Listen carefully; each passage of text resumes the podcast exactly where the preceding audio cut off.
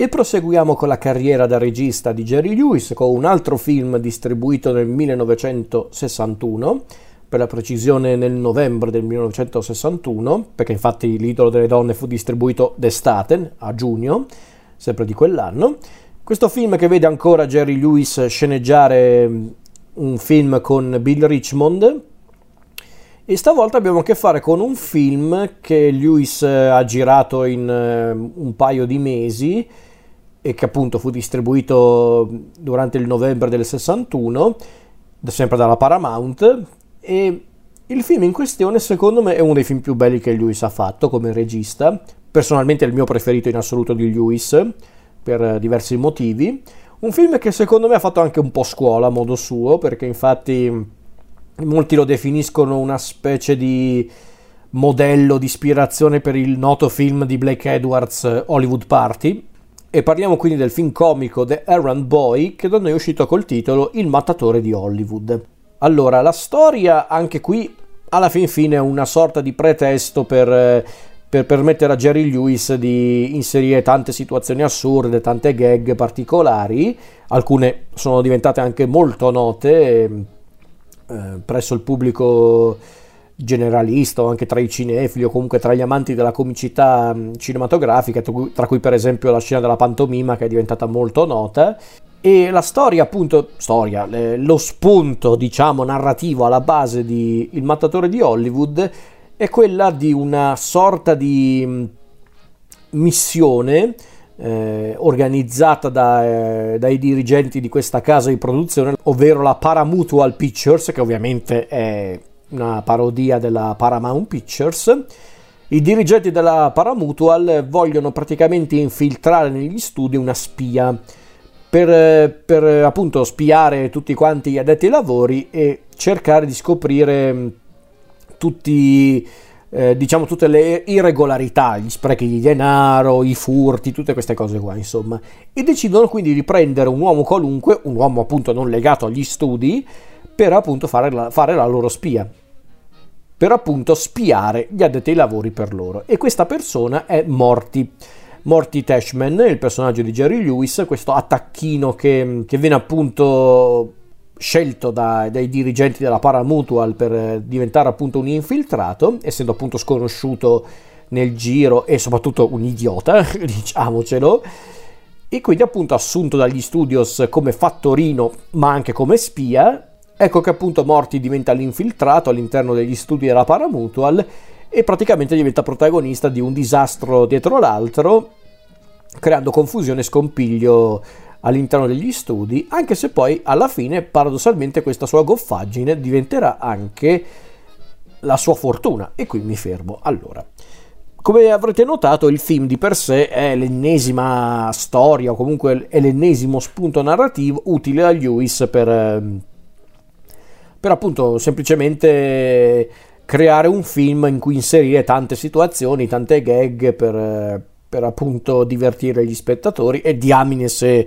eh, la, la verve comica di Lewis qua esplode e non poco perché le trovate vis- le visive un po' meno a dire il vero però ci sono dei momenti effettivamente sorprendenti in, ehm, in Mattatore di Hollywood e paradossalmente sono quelli meno comici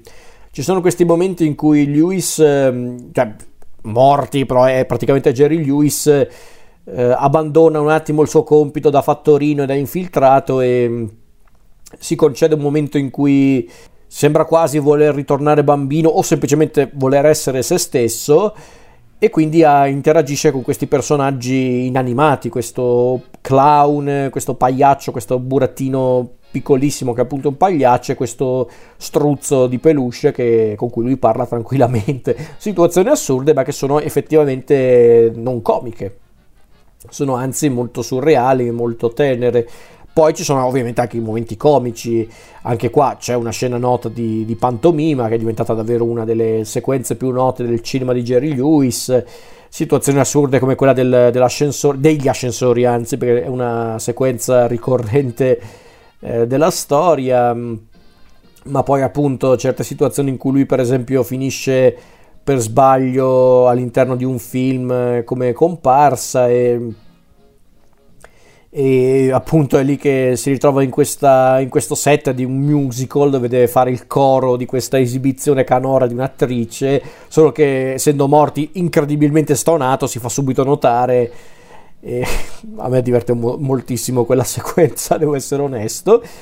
Ma i motivi per cui mi piace tanto il mattatore di Hollywood, ed è per me il migliore che Lewis ha fatto, o quantomeno è il mio preferito tra quelli che Lewis ha diretto, è questa volontà di essere comunque perfido nei confronti dell'industria dello spettacolo, ovviamente fino a un certo punto perché è pur sempre un film finanziato e distribuito dalla Paramount, per carità, però comunque anche questa volontà di mostrare appunto un mondo dello spettacolo un po' troppo interessato al guadagno e meno all'arte o comunque meno all'impegno, dove addirittura è difficile trovare un grande artista comico. Eh, non dico questa cosa a caso perché diventa un po' una, una, un po' la linea guida diciamo della storia è interessante non è una cosa così banale come sembra perché perché superficialmente potremmo dire che il mattatore di Hollywood è una satira del mondo dello spettacolo americano, nello specifico del mondo dello spettacolo cinematografico, e in parte lo è per carità, ma secondo me il discorso è molto più complesso, è molto più profondo. Qui c'è davvero una sorta di dichiarazione di intenti da parte di Lewis, come a dire io sono parte di un meccanismo molto particolare e anche un po' eh, diciamo molto controverso come quello appunto del mondo dello spettacolo cinematografico per lo più americano io ne faccio parte, lo so di farne parte e so anche di essere in un certo senso un privilegiato, comunque uno dei fortunati, ma allo stesso tempo devo anche farvi vedere che il lavoro dietro comunque l'industria cinematografica non è sempre rose e fiori, anzi, tutt'altro. A dirla tutta, il, ritratto che Lewis offre del, del, dietro le quinte appunto della realizzazione di un film ehm, o comunque appunto il dietro le quinte dell'industria cinematografica in generale non è proprio molto piacevole quello che, quello che vediamo, anzi assolutamente, anzi il Lewis su certi aspetti è davvero molto eh, inflessibile, anche un po' eh, spietato su certi aspetti, pur non diventando cinico a dire il vero, non è cinico il mattatore di Hollywood, forse su quell'aspetto davvero il film di Blake Edwards, Hollywood Party lo è di più, su certi punti di vista. No, semplicemente il mattatore di Hollywood eh, cerca di essere equilibrato, cerca di essere comico, divertente, anche tenero, ma vuole anche essere onesto su certi aspetti. E forse anche per questo, sinceramente non mi ricordo come andò questo film, ma sicuramente fu un successo perché è pur sempre un film con Jerry Lewis protagonista. Però forse non fu davvero capito all'epoca e forse è uno di quei film che eh, è diventato forse più comprensibile col, col tempo, perché chiaramente il cinema è cambiato, il cinema comico è cambiato e quindi forse un film come Il mattatore di Hollywood è stato rivalutato per quello, appunto per,